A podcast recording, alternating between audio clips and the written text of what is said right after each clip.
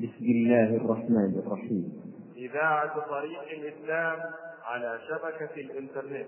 تقدم لكم المؤمنون والمؤمنون كل آمن بالله وملائكته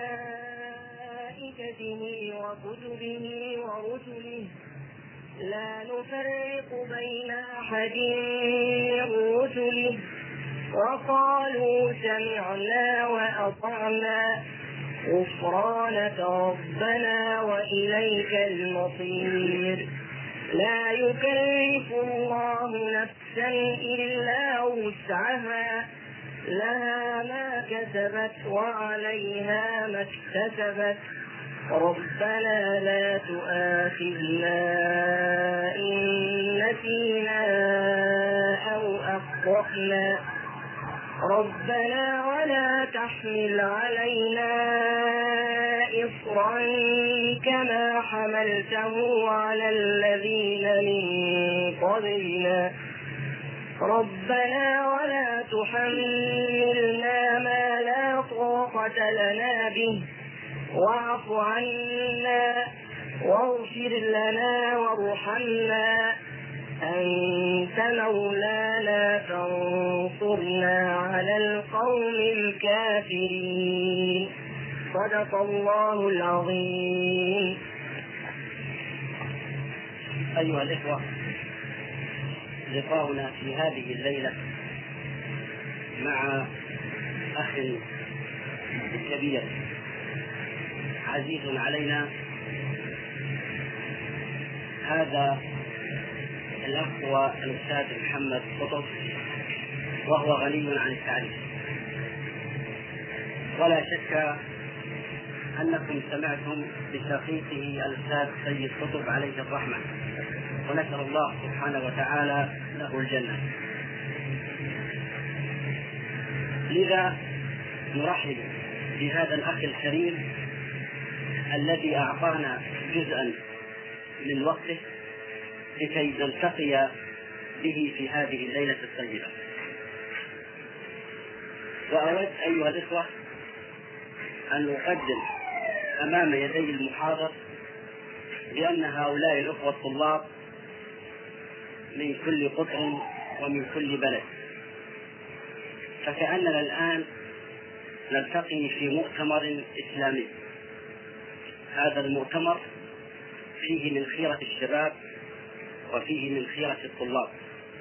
ونسأل الله سبحانه وتعالى أن يثبت الجميع على الحق وأن يجعلنا جميعا من دعاته العاملين المخلصين. ولا أريد أن أطيل في حديث هذا لأننا نسعد تماما بأن نستمع إلى هذا الأخ المربي الفاضل الأستاذ محمد قطب فجزاه الله خيرا عن أبناء المسلمين ولنستمع إلى ما يجول في خاطر هذا المحاضر ونستمع وجزاكم الله خيرا فليتفضل.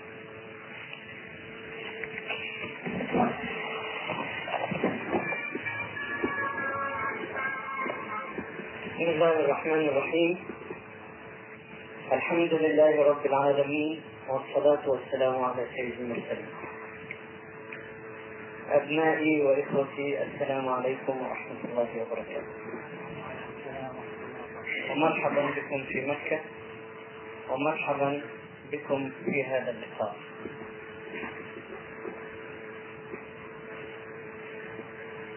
بمناسبة هذا الاجتماع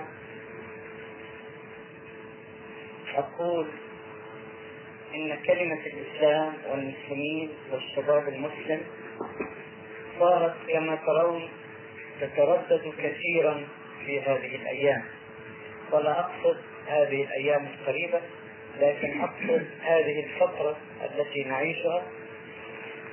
وقد عشت أكثر مما عشتم سنوات جمعت عهودا مختلفة. مرت بالعالم العربي والعالم الإسلامي. كان في بعضها لا يذكر الإسلام أصلا ولا يذكر شيء عن الشباب المسلم إنما يذكر الغرب والشرق وتذكر الأفكار الدخيلة والمذاهب الدخيلة على أنها هي البديل الذي لا بديل غيره من الماضي الإسلامي وأنه قد آن للمسلمين أن ينسلخوا من بقايا هذا الدين وأن يتبعوا الحضارة الغربية. يبدو لكم هذا غريبا الآن ولكنه كان واقعا في نصف القرن الماضي وكان الكتاب الذين يسمونهم كبار الكتاب ومن بينهم رجل مشهور جدا تعرفونه جيدا وتسمعون عنه جميعا سمي بعميد الأدب العربي وهو الدكتور طه حسين. كتب كتابا سماه مستقبل الثقافة في مصر. كتب فيه بجرأة دون أن يخشى رد الفعل. لم تكن مصر في يوم من الأيام قطعة من الشرق إنما كانت دائما قطعة من حوض البحر الأبيض المتوسط. وكل ما جاءها من الشر جاءها من الشر وكل ما جاءها من الخير جاءها من البحر الأبيض المتوسط. وماذا كان قد جاء إلى مصر من الشرق إلا الإسلام؟ بهذه الجرأة كان يتحدث. يقول إن مصر ليست جزءا من الشرق وإنه لم يجئها من الشرق إلا الشرق. ثم يقول فعلينا إذا أن نأخذ الحضارة الغربية بخيرها وشرها لا محالة من ذلك إن كان فيها شر. هذا لسان من الألسنة التي كانت ترتفع في نصف القرن الماضي وكان يستمع إليها ولم يكن أحد يرى في ذلك منكرا. لأن الواقع الذي عاشته الأمة العربية والأمة الإسلامية في تلك الفترة كان واقعا يائسا واقعا منسلخا من الإسلام واقعا قد عمل فيه الغزو الفكري بأقصى ما يستطيع من قوة واقعا انسلخ فيه الشباب من الإسلام وصاروا يستنكفون أن يقال عنهم إنهم مسلمون. إذا نظرتم إلى الواقع الموجود اليوم وأنتم مثال لهذا الواقع نموذج منه والكتابات التي تكتب عن الإسلام والكلام الذي يقال عن الإسلام تجدون فرقا واضحا ما بين نصف القرن الماضي والواقع الذي نعيشه اليوم. هذا الفارق فارق يستحق أن يسجل. يستحق أن يسجل لأنه بإذن الله بشير لمستقبل أطيب من هذا الحاضر الذي نعيشه. إن الحاضر الذي نعيشه مزيج من اتجاهين مختلفين اتجاه عائد إلى الإسلام واتجاه ما زال منسلخا من الإسلام ما زال يستنكف أن يكون مسلما ما زال يسعى إلى أفكار الشرق أو أفكار الغرب يطلب الديمقراطية أو يطلب الاشتراكية أو يطلب الشيوعية أو يطلب الإلحاد أو يطلب الإنحلال أو يطلب اللاشيئية بحيث لا يوصف بأنه شيء عن الإسلام التياران موجودان معا في هذا الوقت الذي نعيش فيه. ولكن قبل نصف قرن لم نكن نسمع إلا تيارا واحدا هو التيار المنسلخ من الاسلام ولم يكن المسلمون يجرؤون أن يبرزوا على الساحة وبصفة خاصة المسلمات. لم تكن فتاة محجبة تجرؤ أن تسير في الطريق. لأن موجة الانسلاخ وخاصة في عالم المرأة كان عنيفا جدا.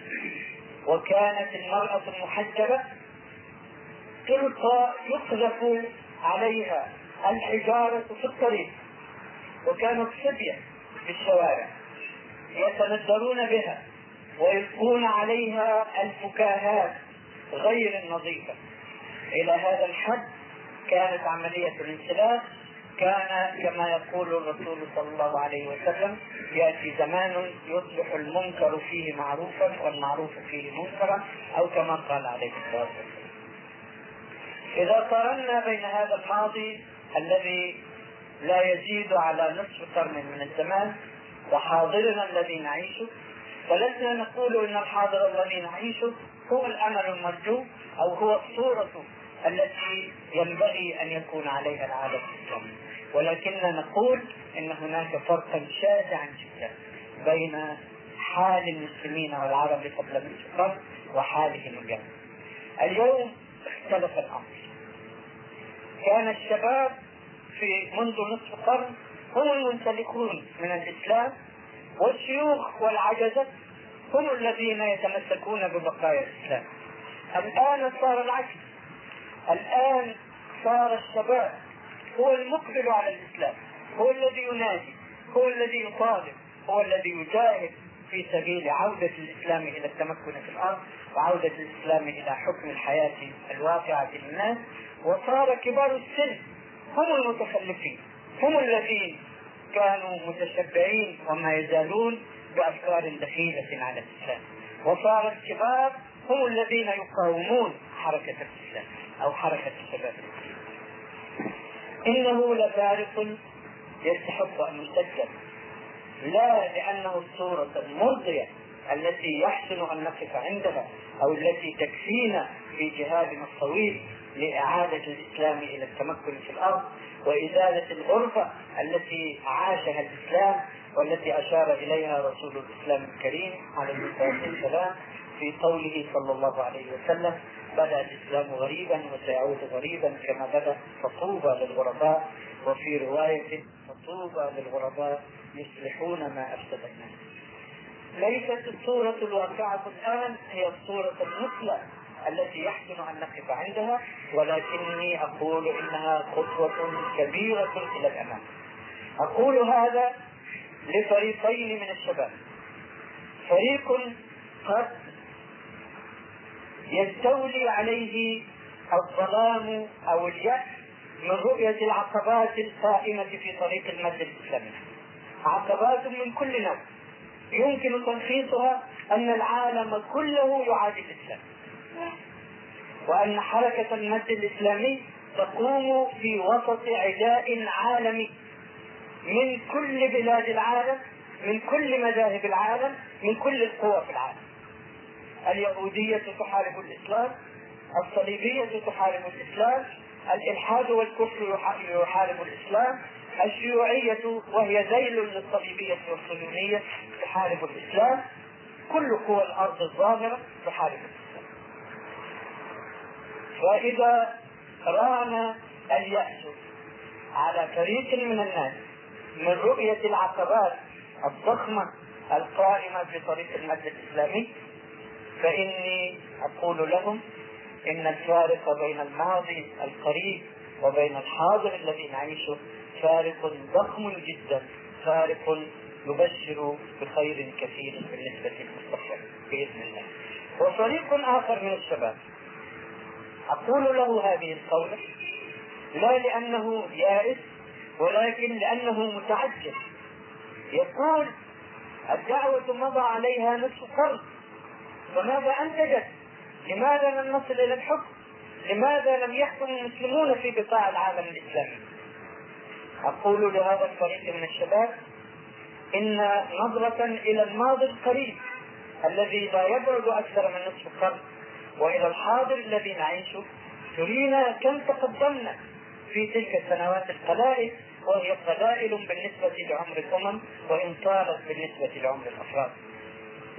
الذي يرى الظلام الذي كان يحيط بالمسلمين منذ نصف قرن والانسلاخ من الإسلام والإسراع وراء الأفكار الضالة من الشرق والغرب.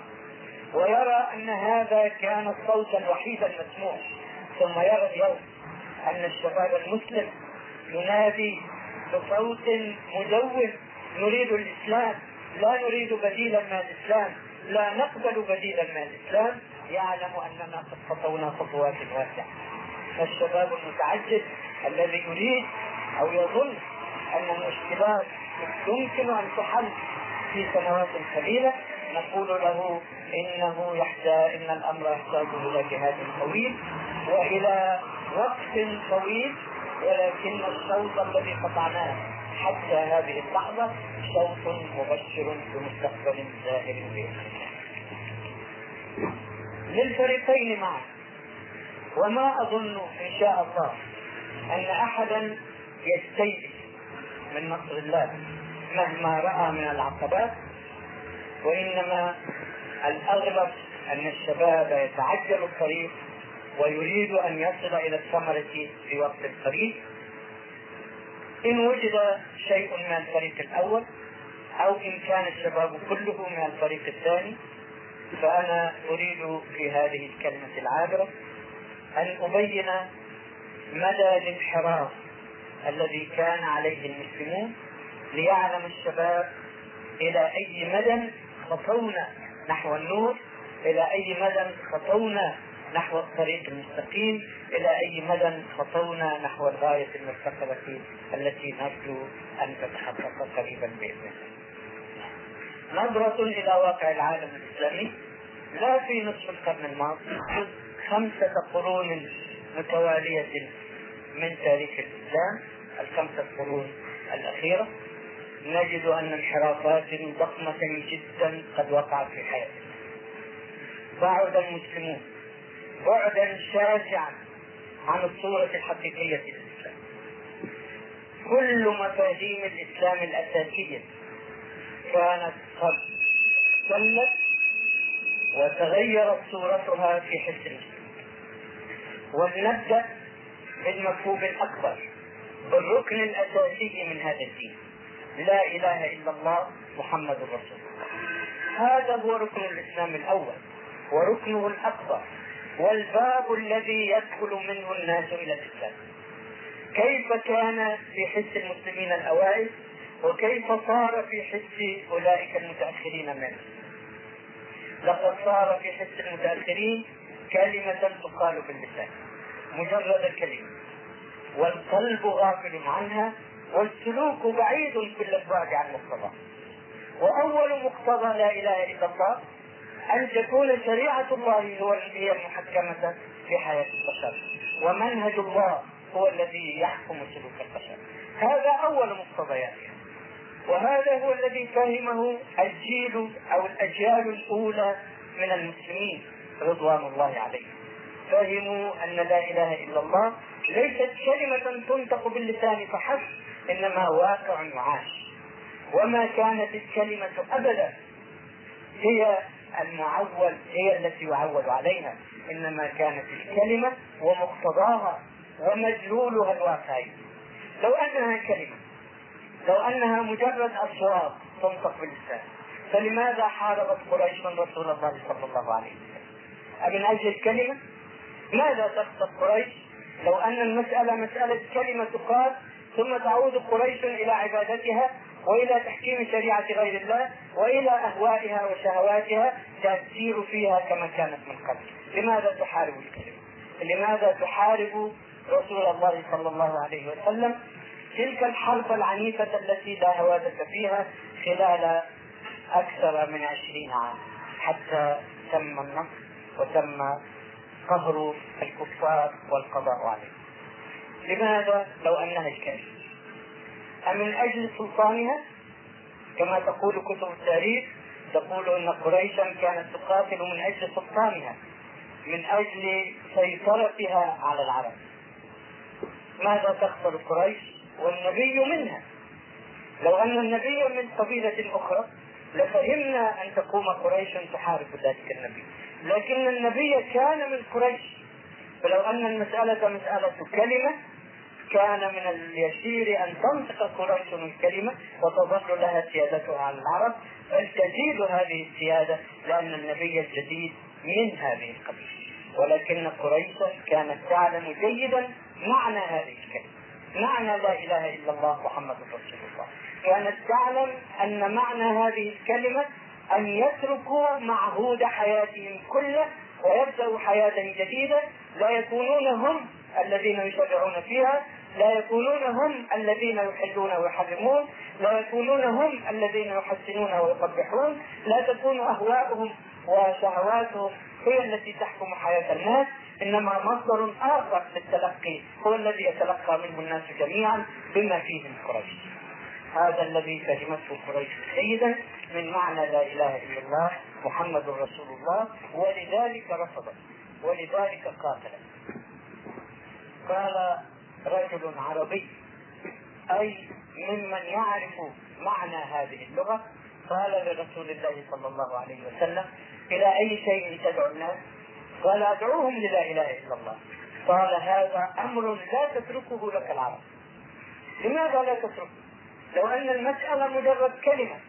كما صار الأمر في حس المسلمين المتأخرين يظنون أن من نطق بالكلمة فقد حاز كل الإسلام.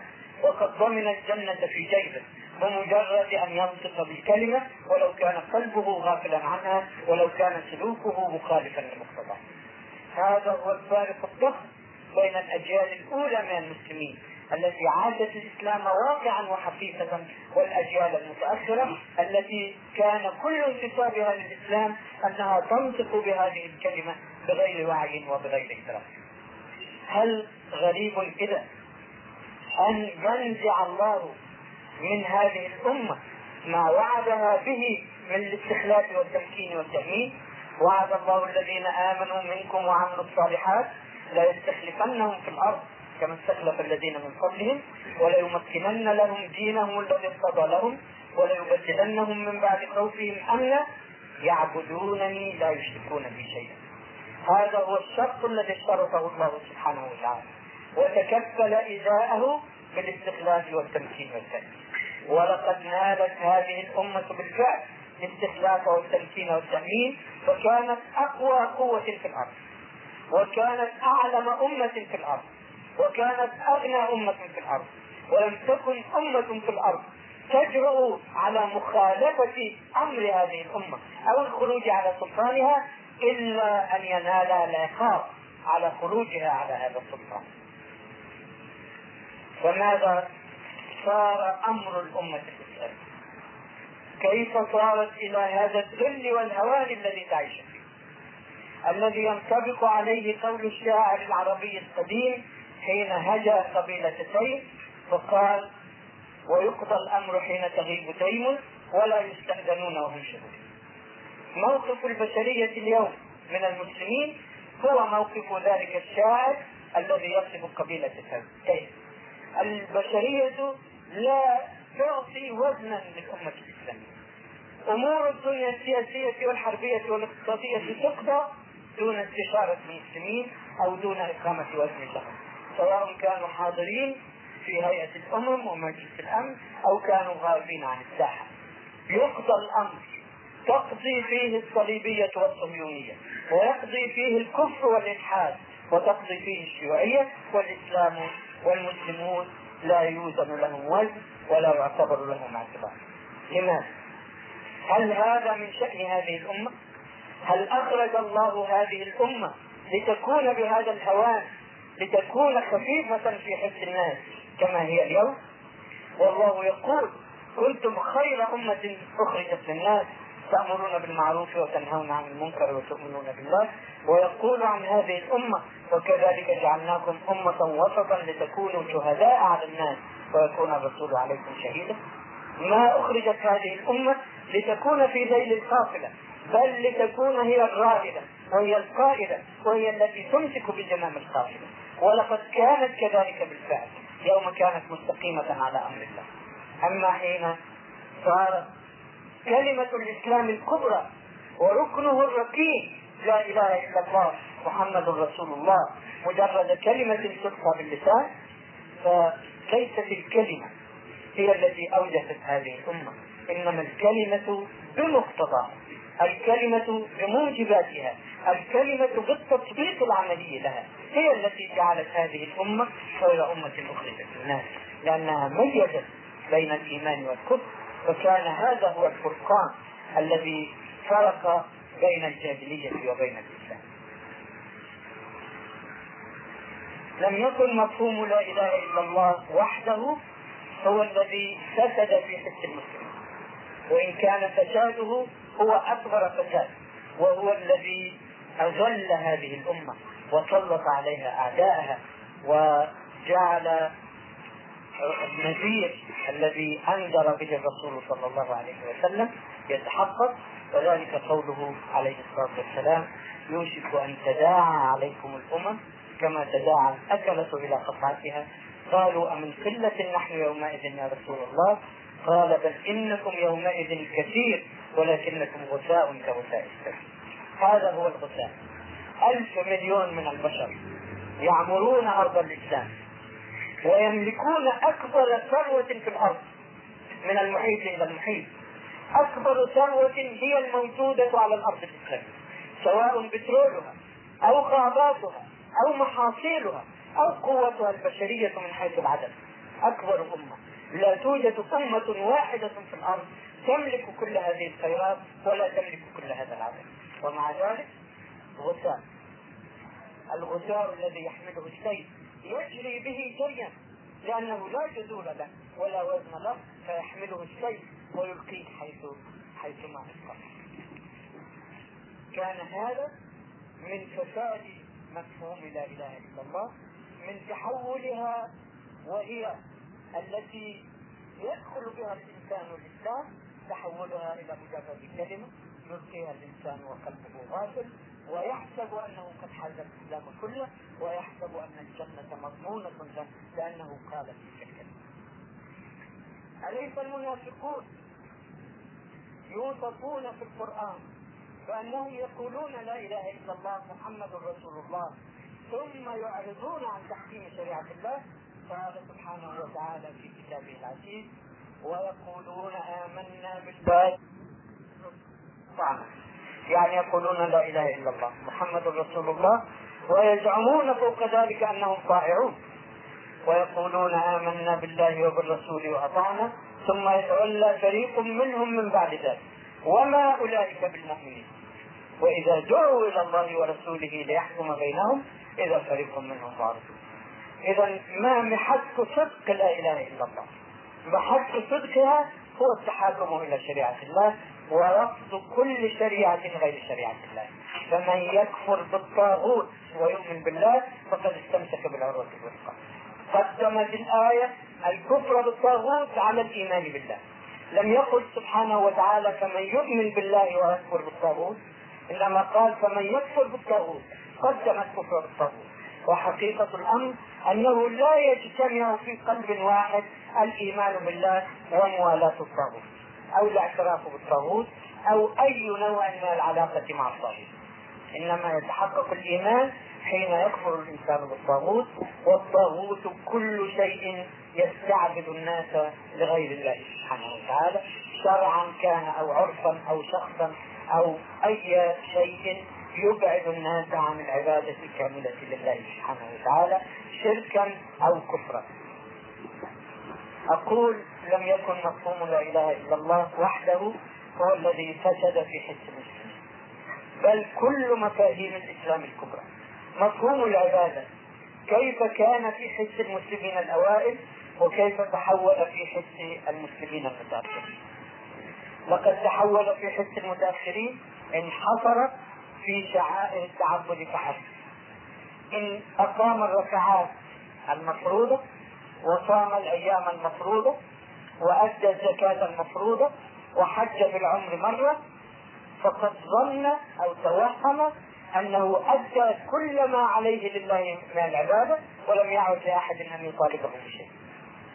لم يكن الأمر كذلك في حس المسلمين الأول. لأنهم تلقوا هذا القرآن بقلب مفتوح تلقوا قوله تعالى وما خلقت الجن والإنس إلا ليعبدون. وتلقوا قوله تعالى لرسوله الكريم ليعلم الأمة من بعده قل إن صلاتي ونسكي ومحياي ومماتي لله رب العالمين لا شريك له. لم يكن لم تكن العبادة إذا محصورة في شعائر التعبد. الله يقول وما خلقت الجن والإنس إلا ليعبدون. خلقتهم فقط ليعبدوني. يعني حياتهم كلها للعبادة. والمتأخرون يقولون العبادة هي الشعائر التعبديه كم تستغرق الشعائر التعبدية من اليوم والليلة. بصلاتها بصيامها بزكاتها بحجها. كم تستغرق من اليوم والليلة. ساعة ساعتين ثلاثة أربعة وبقية الأربعة والعشرين ساعة. الله يقول ما معناه إني خلقت الجن والإنس فقط ليعبدون. ما كلفتهم شيئا غير العبادة. ما أريد منهم شيئا غير العبادة ما أقبل منهم شيئا غير العبادة. هذا هو معنى الآية وما خلقت الجن والإنس إلا ليعبدون. فلو حصرنا معنى العبادة في الشعائر التعبدية التي لا تستغرق أكثر من ساعة في اليوم أو ساعتين. فأين تمضي بقية الساعات؟ وأين يمضي بقية العمر؟ يمضي في عبادة الله أم خارج هذه العبادة؟ إذا مضى خارج العبادة فما قدرنا الله حق قدره وما عبدناه حق عباده. لكن كيف؟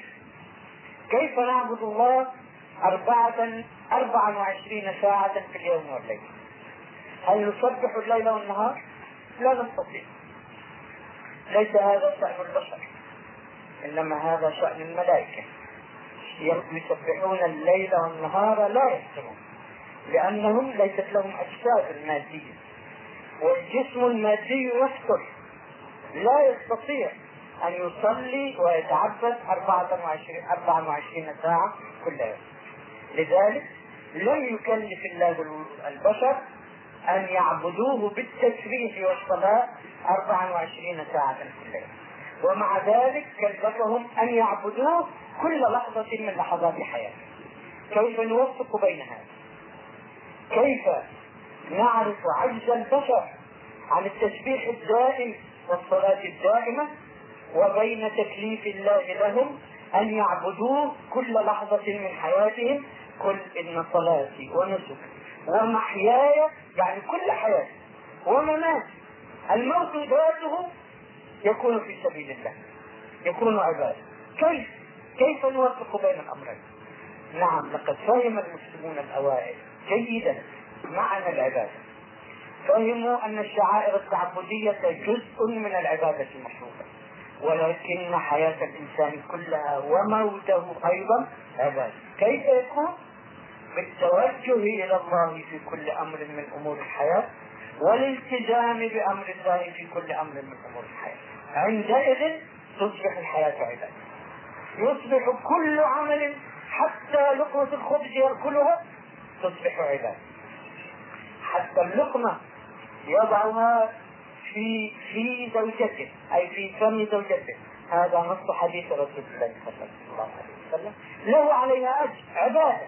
اللقمة يضعها في فم زوجته. نعم إذا ابتغى بها وجه الله إذا كانت اللقمة حلالا ملتزما فيها بأمر الله ويبتغي بها وجه الله صارت عبادة أي شيء ييسر على المرء أمر العبادة أكثر من هذا التيسير الذي صنعه الله للإنسان. وقد خلقه جسدا وعقلا وروحا أن يجعل عمل جسده عبادة وعمل عقله عبادة وعمل روحه عبادة إذا ابتغى به وجه الله والتزم فيه وجه بأمر الله. تصبح حياته كلها عبادة. هكذا كان فهم المسلمين الأولين للعبادة لذلك انطبق عليهم وصف الله سبحانه وتعالى الذين يذكرون الله قياما وقعودا وعلى جنوبهم ويتفكرون في خلق السماوات والأرض. هل كانوا يذكرون الله قياما وقعودا بالمسابح كما صنعت الصوفية فيما بعد؟ الله الله الله قدوس قدوس قدوس سبوح سبوح سبوح لم يكن هذا سلوك الجيل الأول الذي عرف الله حق معرفته وعبده حق عبادته واستحق بالكامل وصف الله له. كنتم خير أمة مخرجة للناس لم يكن ذكر الله على قلوبهم وألسنتهم على هذه الصورة التي ابتدعتها الصوفية فيما بعد وحسبت أنها بذلك تؤدي حق الله عليه أبدا. إنما كان الأمر أيسر من ذلك كثيرا وأعظم من ذلك كثيرا. كانوا يذكرون الله في كل لحظة من لحظاتهم على النحو التالي في كل لحظة يسأل المسلم نفسه ماذا يريد الله مني في هذه اللحظة؟ يريد مني أن أجاهد؟ إذا أجاهد. يريد مني أن أبتغي رزقه وفضله في الأرض؟ إذا أبتغي فضله ورزقه في الأرض. يريد مني أن أتعلم؟ إذا فلأتعلم يريد مني أن أتزوج لأحسن نفسي إذا أتزوج. يريد مني أن آه، أرعى آه، أولادي أربيهم على الإسلام إذا أرعاهم وأربيهم على الإسلام. في كل لحظة يسأل نفسه ماذا يريد الله مني؟ وينفذ ما يريده الله منه فيصبح ذاكرا لله على آه الذين يذكرون الله قياما وقعودا وعلى جنوبهم أي في كل لحظة من لحظات حياتهم في كل موقف من مواقفهم هم ذاكرون لله لأنهم يسألون أنفسهم ماذا يريد الله منهم في تلك اللحظة فيسمعون ما يريد الله منهم. هذا هو الذكر هذه هي العبادة التي أنشأت هذه الأمة على هذا النحو الفريد غير المسبوق في التاريخ وغير المسبوق في التاريخ. لم تكن المسابح هي التي ميزتهم عن غيرهم من الأمم فقد كانت مسابح اليهود والنصارى وما تزال تتعلق بأعناقهم وتصل إلى الأرض. ألف حبة أو عشرات الألوف من الحبات ماذا تصنع هذه الحبة؟ ليس هذا هو الذكر الذي أراده الله. إنما الذكر الذي أراده الله هو ذكر أوامر الله ونواهيه. في كل لحظة من من لحظات الحياة والعمل بما يأمر الله به ومخالفة ومجانبة ما ينهى عنه فيكون الإنسان ذاكرا لله عابدا لله. لا أريد أن أطيل عليكم في شرح المفاهيم الإسلامية التي اختلت في حس المسلمين المتأخرين لكني أريد فقط أن أقول إن قرونا متطاولة من الانحراف حلت بالمسلمين فوصلت بهم إلى هذا الواقع الذي نراه اليوم والذي كان على أشده قبل نصف قرن من الزمان انسلخ الناس من الإسلام. لماذا؟ لأنهم والشباب بصفة خاصة. والشباب الذي تثقف الثقافة الغربية وتربى على الطريقة الغربية بصفة أخص هو الذي انسلخ من الإسلام لماذا؟ لأنه وضع أمامه معادلة زائفة تقول إن أوروبا انسلخت من الإسلام وهي قوية متمكنة قوية علميا قوية ماديا قوية اقتصاديا قوية سياسيا قوية حربيا قوية في كل مجالات الحياة ونحن مسلمون وضعفاء وجهلاء ومتأخرون فما قيمة الإسلام إذا فلننبذ الإسلام ولنسر في طريق أوروبا هذه هي المعادلة الزائفة التي فتنت المسلمين في القرن الماضي في النصف القرن الأخير بصفة خاصة وعبر عنها أديب عميد الأدب العربي المزعوم في قولته تلك فعلينا اذا أن نأخذ الحضارة الغربية. بخيرها وشرها لا محالة من ذلك إن كان فيها شر. يعني هو لا يقر بأن فيها شر لكن جدلا إن كان فيها شر فلا مناص لنا من من أن نأخذ بها بخيرها وشرها. نريد أن نحلل هذه المعادلة لنرى الزيت لنرى الفتنة التي فتنت المسلمين عن دينهم في نصف القرن الماضي بصفة الخاصة.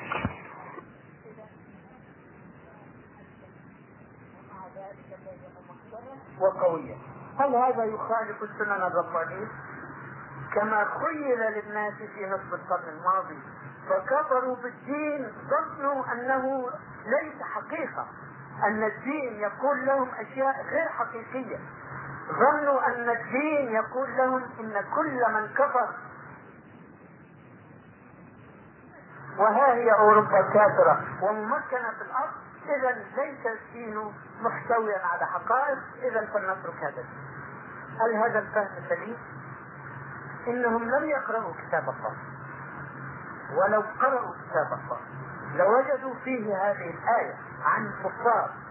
فلما نسوا ما ذكروا به فتحنا عليهم أبواب كل أليس هذا هو قول الله سبحانه وتعالى؟ هو يقول يقرر سبحانه وتعالى أن الذين نسوا ما ذكروا به يفتح عليهم أبواب كل شيء.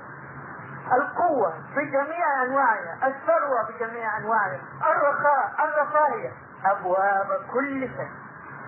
نعم هذا جزء من السنة الربانية ولكن الله يقول ليكمل سنته. فلما نسوا ما ذكروا به فتحنا عليهم أبواب كل شيء. حتى إذا فرحوا بما أوتوا أخذناهم بغتة فإذا هم مبلسون وفرحوا معناها طغوا في الأرض بغير الحق.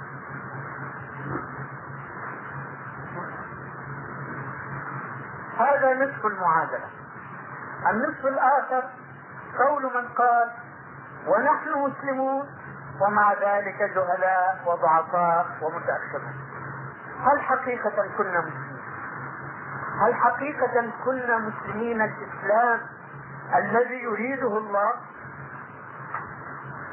حين كان المسلمون على الطريق الذي يريده الله كانوا ممكنين في الأرض وعد الله الذين آمنوا منكم وعملوا الصالحات لا يستخلفنهم في الأرض كما استخلف الذين من قبلهم ولا يمكنن لهم دينهم الذي ارتضى لهم ولا يبدلنهم من بعد خوفهم امنا يعبدونني لا يشركون بي شيئا. ولو أن أهل القرى آمنوا واتقوا لفتحنا عليهم بركات من السماء والأرض. ليس التمكين فقط إنما التمكين والبركة. الكفار يمكنهم بغير بركة. وتذكروا هذا جيدا. الكفار اليوم ممكنون ولكنهم قلقون حائرون ضائعون. ينتشر بينهم الجنون القلق الانتحار الأمراض النفسية الأمراض العصبية إدمان الخمر إدمان المخدرات إدمان الجريمة. الطلاق المتفشي الذي تصل نسبته 40% من نسبة الزواج الجريمة التي تعم العالم المتحضر الذي يسمونه متحضر لا تستطيع أن تسير في أي مدينة كبيرة في أمريكا بعد غروب الشمس. وأهل البلد يحذرونك يقولون لا تخرج بعد غروب الشمس. لماذا؟ لأن العصابات في الطريق. لأنه لا يوجد الأمن الذي تستطيع أن تسير به في الطريق. ممكنون مفتوحة عليهم أبواب كل شيء لكن بغير بركة لأن البركة من حظ المؤمنين فقط. ولو أن أهل القرى آمنوا واتقوا لفتحنا عليهم بركات من السماء والأرض. قال الناس لأنفسهم في نصف القرن الماضي عن غفلة وجهالة ها نحن أولئك مسلمون ولكننا متأخرون. هل حقيقة كنا مصدقين الإسلام؟ هل حقيقة يوجد التأخر والإسلام في آن واحد؟ كلا إنما نحن أولئك مسلمون ولكننا متأخرون هل حقيقة كنا مصدقين الإسلام؟ هل حقيقة يوجد التأخر والإسلام في آن واحد؟ كلا إنما في بعدهم عن الإسلام كل مجازاتهم لمنهج الله تأخروا لأنهم لا يتوجهون إلى الله لا يستمدون منهج حياتهم من الله إنما هم غافلون عن طريقه لاهون عنه يعيشون يعبثون يلهون ولا يجدون. عند ذلك تخلفوا عند ذلك جهلوا عند ذلك مرضوا عند ذلك ضعفت قوتهم العسكرية ضعفت قوتهم السياسية ضعفت قوتهم الاقتصادية فقدوا حاستهم العلمية التي كانوا بها هم الأمة العالمة في الأرض ويوم نهضت أوروبا على من تعلمت؟ تعلمت على المسلمين في مدارس الأندلس والشمال الأفريقي وسيسيليا وجنوب إيطاليا الإسلامي في تلك المدارس الإسلامية تعلمت أوروبا حين بدأت مصر. إذا المعادلة بطرفيها لم تكن صحيحة. والنتيجة التي وصل إليها أولئك الغافلون لم تكن صحيحة. أن الدين يؤدي إلى التخلف وترك الدين والانسلاخ منه يؤدي إلى القوة. إذا فلننسلخ من ديننا لنحصل على القوة. هذا كان واقع المسلمين منذ نصف قرن واليوم انظروا إلى الواقع الذي تعيشون إن بقايا من ذلك الظلام والجهل ما تزال باقية. ما زال هناك مثقفون على الطريقة الغربية يقولون فلننبذ ديننا ولننبذ تقاليدنا ولنخرج نساءنا عاريات في الطريق فهذا هو طريق التقدم وإن لم نفعل ذلك فلن نتقدم. ما زال هذا موجودا لكنه ليس الصوت الوحيد منذ نصف قرن كان هذا هو الصوت الوحيد المسموع اليوم هناك صوت أعلى منه. صوت الشباب المسلم الذي نؤمن بالإسلام وننادي بالإسلام ونطالب به ولا يرضى بديلا عنه. صوت الشباب المسلم الذي يعرف حقيقة دينه يعرف أن طريق التقدم والقوة هو طريق هذا الدين وأن أي طريق آخر لن يحل مشاكل العالم الإسلامي. لا الديمقراطية لا الشيوعية لا الاشتراكية لا البعثية لا أي إية من هذه الإيات ليست هي التي تحل مشكلات المسلمين إنما يحلها العودة إلى الله العودة إلى دين الله العودة إليه واقعا لا شعارات لا أماني.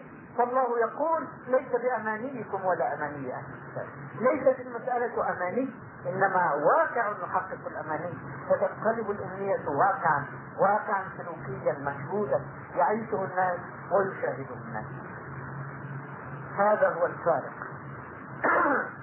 ولقد عشت الفترتين. عشت الفترة التي لم يكن فيها صوت مسموع إلا صوت الانسلاخ من الإسلام صوت المنادين بالتبعية الذليلة لأوروبا شرقها أو غربها سواء. وعشت تلك الفترة. التي نعيشها الآن التي يرتفع فيها صوت الإسلام. أذكر لكم مثالا مثالا شخصيا. أذكره فقط للعبرة به. يوم أخرجت كتابي الأول الإنسان بين المادية والإسلام.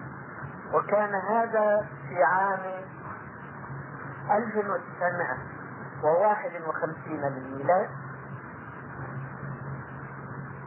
وكتبت فيه فصلا عن فرويد ذلك اليهودي الذي أتلف البشرية بنظرياته الجنسية كتبت عنه فصلا متوسط الحجم له طويل وله قصير.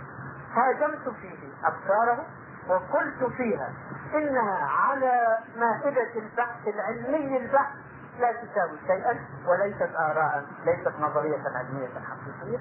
فجاء إنسان تعجبون أنه مسلم وأنه كان مشتغلا بالدعوة ولكنه من ممن درسوا علم النفس في أوروبا. جاء يقول انت تهاجم فرويد بعبارة أخرى أصرح ممن قال مما قالها من أنت حتى تهاجم فرويد هكذا كانت العبودية للأفكار الغربية قبل ثلاثين عاما. أحمد الله حمدا واسعا عميقا أن مثل هذه النبرات قد اختفت اليوم من العالم. أحمد الله حمدا واسعا عميقا أن صوت الإسلام صوت العودة إلى دين الله أصبح من القوة بحيث يخشاه الملحدون ويخشاه المنحرفون في جامعات العالم الإسلامي. ولست أقول إننا وصلنا. ولست أقول إن الطريق مفروش بالورود كلا. إنه مفروش بالأشواك إنه مفروش بالدماء. إنه طريق طويل. طريق لاحق. طريق يحتاج إلى كل قطرة دم وإلى كل ذرة دم. ولكنه هو الطريق الواصل. هو الطريق الواصل إلى الله في الدنيا والآخرة. هو الطريق الموصل إلى حل مشكلات المسلمين. هو الطريق الموصل إلى عودة المسلمين إلى ما وعدهم الله به من الاستقلال والتمكين والتأمين.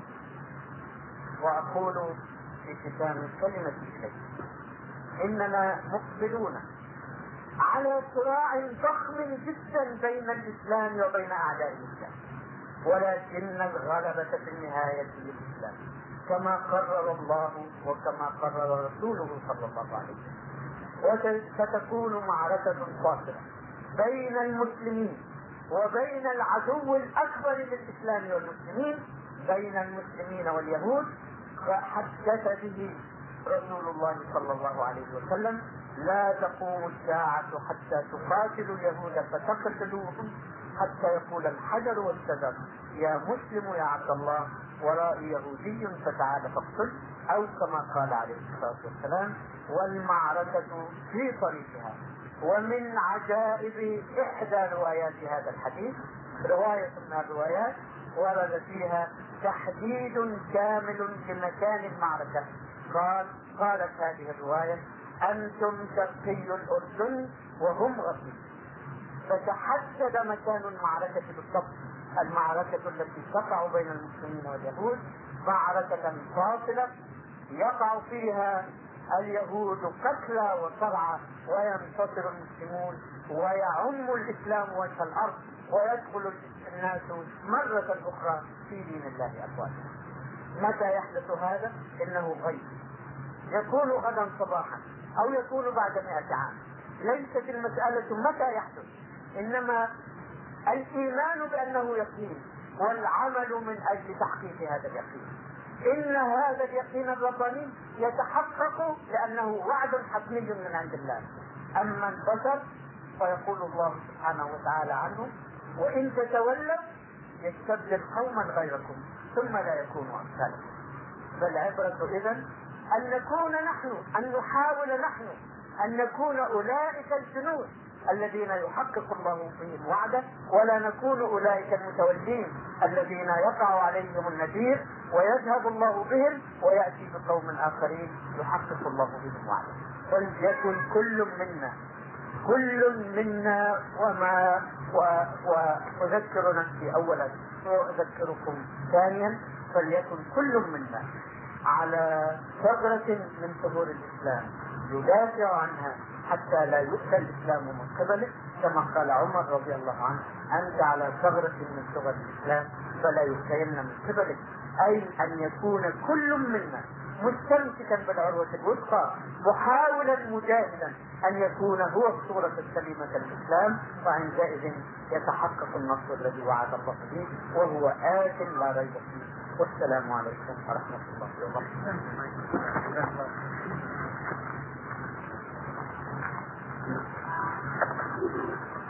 أيها الإخوة نشكر الإسلام محمد الكتب على كلمته الطيبة وقد أخذنا حقا في وقت الكثير وهناك ربما تكون بعض الأسئلة التي تدور في نصوص الطلاب حول ما أثاره الأخ محمد قطب ومثل الطلاب أوجه لفضيلة الأستاذ هذا السؤال. هل الثورة الإسلامية في سوريا هي تطبيق عملي للا إله إلا الله محمد رسول الله؟ لا شك أن هذه الثورة قائمة للإسلام للا إله إلا الله محمد رسول الله لتحكيم شريعة الله في الأرض. ولا شك أنها أحدثت اثرا ملموسا في الشعب السوري الذي كان ككل الشعوب العربية والإسلامية الأخرى غافلا عن قضية تحكيم لا إله إلا الله راضيا بعيشه اليومي ملقيا باله إلى أحداث الحياة القريبة آه، منصرفا عن مقتضيات دينه مقتضيات لا إله إلا الله التي ينطقها بلسانه ساكتا على حكم الطواغيت كما هو حادث في بقية العالم العربي. هذه الثورة نبهت الشعب السوري من غفلة يعيش كان فيها كما يعيش بقية العالم الإسلامي وأصبح هذا الشعب متقبلا لفكرة الجهاد متقبلا لفكرة أن المسلمين ينبغي أن يحكموا بشريعة وإن لم يكن لهذه الثورة إلا هذا الصدى فكفاها أن تنبه الغافلين أن توقظ روح الجهاد في الناس أن توقظ في أرواحهم وقلوبهم وعقولهم المعنى الحقيقي للا إله إلا الله محمد رسول أما نتائج هذه الثورة القريبة هل تحقق النصر الكامل الذي نرجوه لها أم تقع العراقيل في الطريق؟ فليس هذا هو الأمر الذي يهمني أبدا. كل شيء يقع بقدر من الله وإذا قدر الله النصر الآن فسيقع.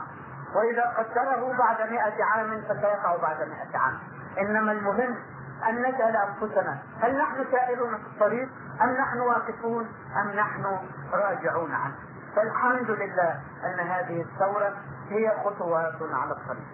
وأيا تكن نتائجها القريبة ولا أرجو لها إلا الخير بإذن الله. ولكني أقول أيا كانت النتائج القريبة فقد أدت هذه الثورة بإذن الله مهمة عظيمة في إيقاظ الشعب للمعنى الحقيقي للإسلام ولضرورة الجهاد في سبيل إحقاق معنى ذلك.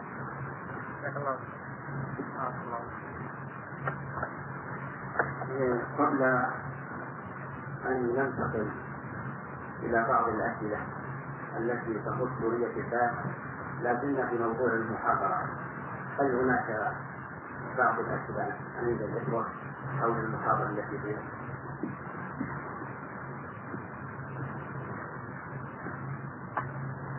انت لا بس. ما كان عندهم خلاص. الله معك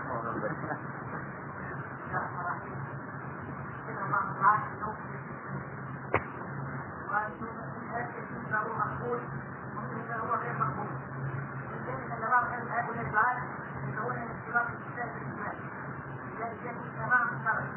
ومنهم من يدعو ان هناك سنه اسلاميه وسنه غير اسلاميه. ومنهم من يقول ان المسلم يكون سنه فرنسيه. الرجاء رد على نفسه.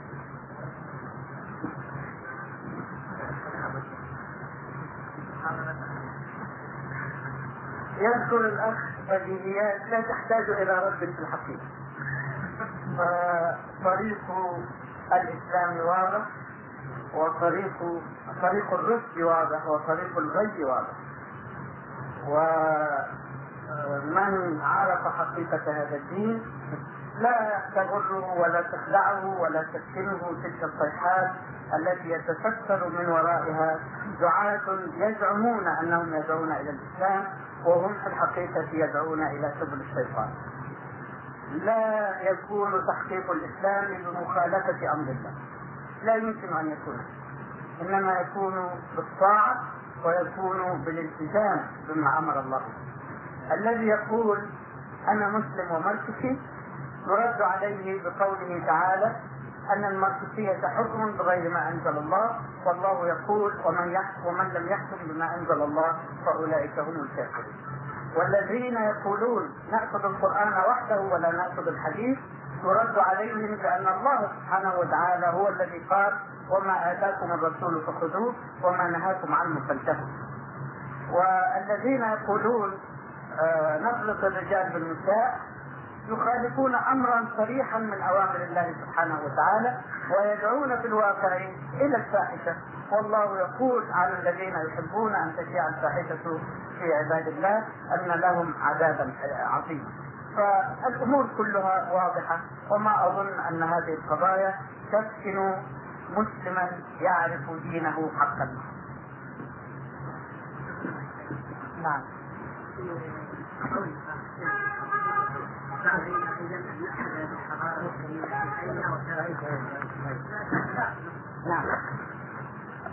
ان الحضاره في اي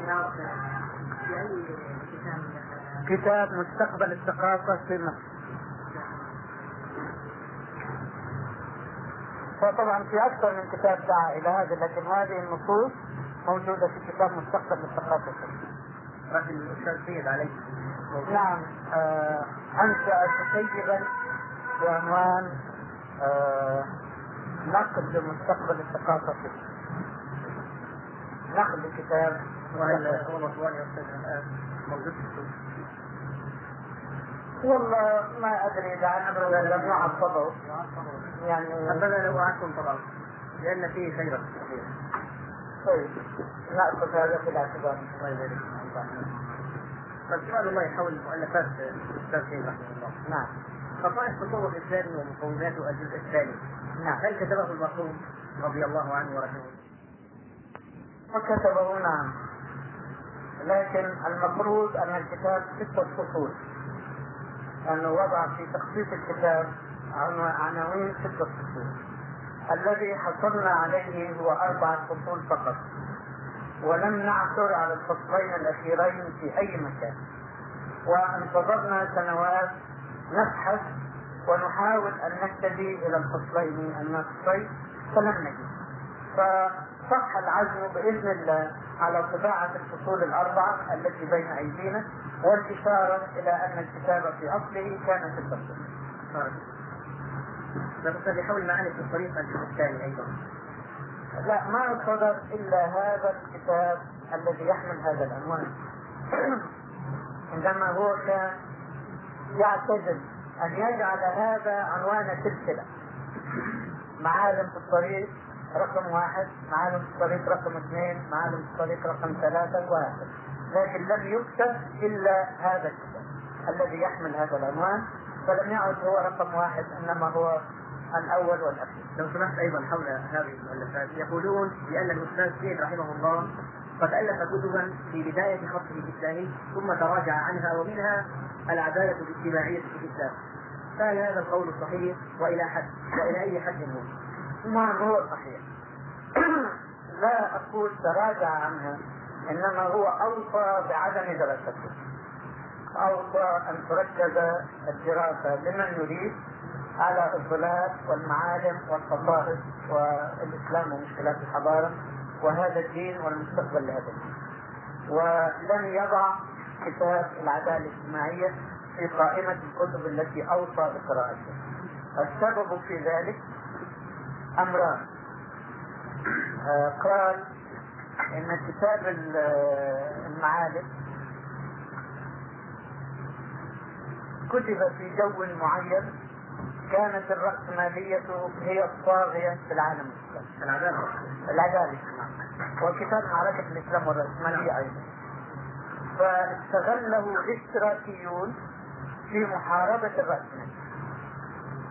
فلهذا هو يقول إنه كان ينبغي كتابة الكتاب بصورة لا يستطيع الاشتراكيون استغلالها وكان في نيته أن يعيد كتابة الكتاب بتلك الصورة. التي لا يستطيع الرأسماليون ولا الاشتراكيون أن يستغلوها لحسابهم. ولكن ما كتبه بهذا الأمر الثاني أنه يقول إن علينا اولا أن نربي المجتمع المسلم قبل أن نحدثه في تفصيلات المشكلات الاقتصاديه أو السياسية أو فلهذا هو ارسل هذه الكتب من قائمة الكتب التي اوصى بقراءتها الذي يقولون بأن في الظلال انتقادات أو أن فيه أخطاء. آه، كنتم تريدون أن تتلافوا يعني هذه الأخطاء. وقد تحدث الأخ توفيق بركات بان الأستاذ سيد رحمه الله قد نقح الظلال في الثلاثة عشر جزءا الأولى منه وبقي هناك أخطاء إن كنتم يعني تدعون أنها أخطاء فهذه لم يصل إليها التنقيح بعد ويقول البعض بأن في سورة الحديد إشكالات على المرفوض نعم. حتى بعضهم أوصلها إلى الشرك. نعم. ف سمعت هذا يعني نرجو رأيكم صراحة في هذا والرد عليه. أما أن الظلال في أخطاء فالقاعده الشرعية أن كل بشر يؤخذ من كلامه ويرد إلا المعصوم عليه الصلاة والسلام. فقول السيد أو قول أي واحد من البشر عرضه أن يقع في أخطاء. هذا من حيث القاعدة الشرعية. أما أن هناك أخطاء عقيدية في الضلال فيعني أنا عايشت الضلال وأستطيع أن أقول إني أول من قرأها بحكم الأمر الواقع. يعني أنا الذي كنت أقدمها إلى المطبعة وأنا الذي كنت أراجع تجارب الطبع قبل أن يقرأه أي إنسان آخر. ولو أحتجت في أي منها بخلل عقيدي لراجعته في حينها حين كانت فرصة المراجعه قائمه أما أن له آراء خاصة أو تفسيرات خاصة لبعض الآيات فهذا صحيح. يوافقه الناس عليها أو يخالفونه. وهذه وجهة نظر. أما ما ورد من عبارات في تفسير سورة الحديث فسرها بعضهم على أنها مذهب وحدة الوجود فيكفي في الرد على هذا.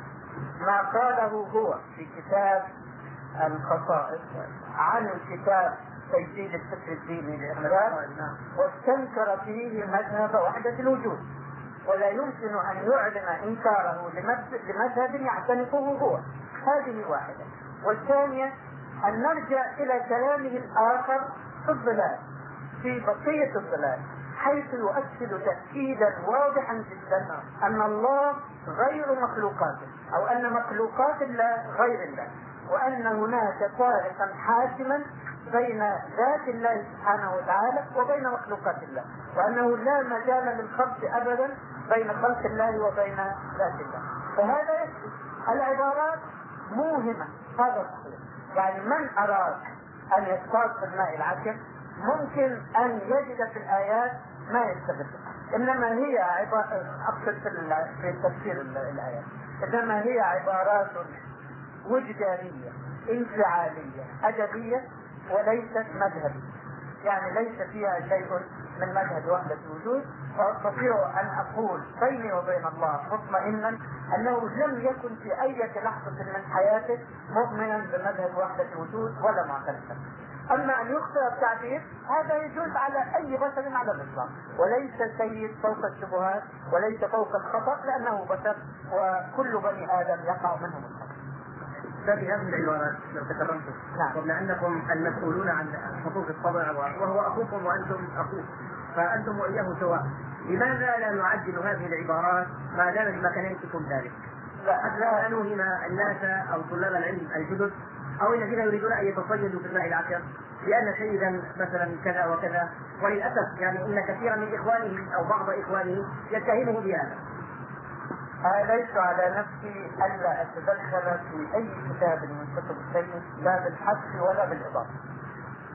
والسيد أصبح ملك الثالث ومن أراد أن يذمه أو يطعن فيه فلا سلطان لي عليه ولا أستطيع أن امنع ويعني آه، ما أريد أن أتدخل بينه وبين القراء ولا اعدل أي تعبير كتبه لأنه كما قلت أصبح الآن ملكا للسيد لكن قصارى ما يمكن أن أعمله.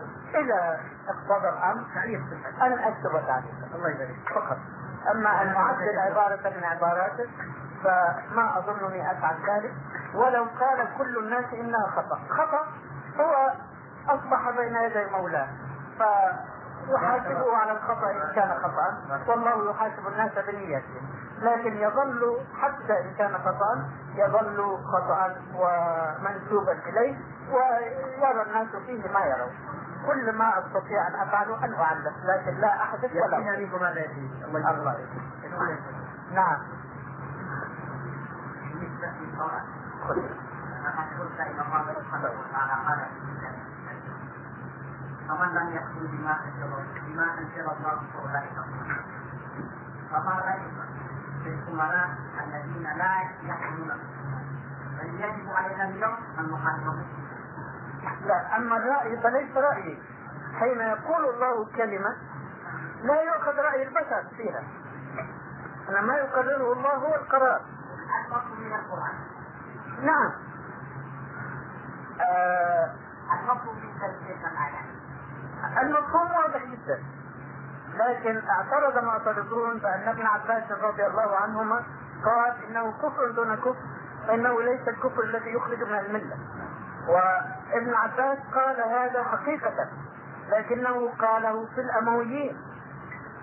ذهب أناس يسألونه هؤلاء مشيرين إلى بني أمية لا يحكمون بما أنزل الله فما القول فيه؟ قال إنه كفر دون كفر. إنه ليس الكفر الذي تعلمون. لماذا؟ لأن بني أمية لا ابن عباس ولا أي أحد من البشر يستطيع أن يقول عنهم أنهم كفار خارجون عن الملة. لأنهم ملتزمون بشريعة الله ولكنهم يخالفون أمر الله في وقائع جزئية فيحكمون في تلك الوقائع الجزئية بغير ما أنزل الله. وهذا الذي قال فيه ابن عباس أنه كفر لا يخرج من الملة. القاضي الذي يرتجي فيحكم في قضية معينة بغير ما أنزل الله. هل يكفر الكفر الذي يخرج من الملة؟ لا. لأنه لم يشرع لم يجعل حكمه تشريعا لم يضع تشريعه بدل تشريع الله ولكنه خالف شرع الله في هذه القضية. فهذا الذي قال فيه ابن عباس إنه كفر دون كفر. ولم يقل ابن عباس عن الذين ينحون الشريعة الإسلامية ويضعون تشريعا من عندهم ويلزمون الناس بشرع غير شرع الله لم يقل فيهم انه كفر دون كفر إنما يقول الأخ واجبنا أن نقاتلهم؟ لا لا نقاتلهم الآن. لأن قتالهم الآن لا يؤدي النتيجة التي نريدها. إنما ندعو الناس نبين لهم حقيقة الإسلام. حتى تقوم القاعدة الصلبة الإيمانية في الأرض. وعندئذ يقوم الجهاد وعندئذ يجيء النصر. في الخطوات التي بينها الله سبحانه وتعالى في سننه لا تجيء الأمور صفرة. وقد كان المؤمنون في مكة مؤمنين كامل الإيمان وكان أعداؤهم كفارا كامل الكفر. ومع ذلك كان أمر الله لهم كفوا أيديكم وأقيموا الصلاة وآتوا الزكاة. فالجهاد مراحل وكل مرحلة لها مقتضياتها. ليس الآن مجال الثورة والحرب على الأمراء الذين لا يحكمون بما انزل الله إلا إن كانت هناك ظروف وملابسات كالقائمة في سوريا في الوقت الحاضر. لماذا لا نقوم الآن بمعركة ضد الحاكمين بغير ما أنزل الذي أخشاه أخشى ما أخشاه أن تسرق ثورة كما سرقت ثورة الجزائر. الثورة التي قدمت مليون شهيد. في أربعين عاما متوالية. والشعب الجزائري لا يكف عن الجهاد ولا يكف عن التضحية حتى قدم مليون شهيد. ولكن جمهور المسلمين هناك لم يكن واعيا للا إله إلا الله لم يكن واعيا لمقتضيات هذه الكلمة العظيمة. فظن أن كل من يحمل اسم أحمد أو محمد فهو مسلم بالاسم بنطقه للا إله إلا الله.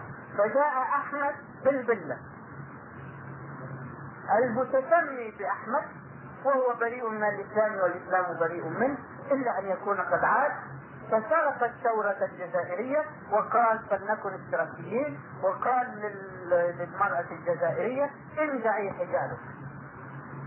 هذا الذي أخشاه. حين نقوم الآن في الحرب على الحكام الذين لا يحكمون بما أنزل الله قبل أن يتكون عند الناس ذلك الوعي الذي يفرقون به بين المسلم وغير المسلم فيسهل جدا على اعداء الإسلام أن يسرقوا الثروه يجيء واحد اسمه أحمد أو محمد أو علي يتظاهر بالإسلام تتبعه بالزمان فيدفع المسلمون الدم ويجني الثمرة الإسلام لكن حين تقوم القاعدة الصلبة حين يعي الناس الذين ينطقون بلا إله إلا الله معناها حين يعرفون أن من نحى شريعة الله وحكم حكما غير غير حكم الله وألزم الناس به.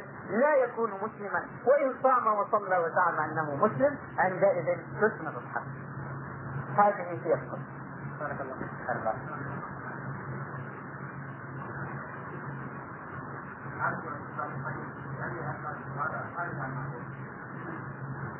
نعم تفضل.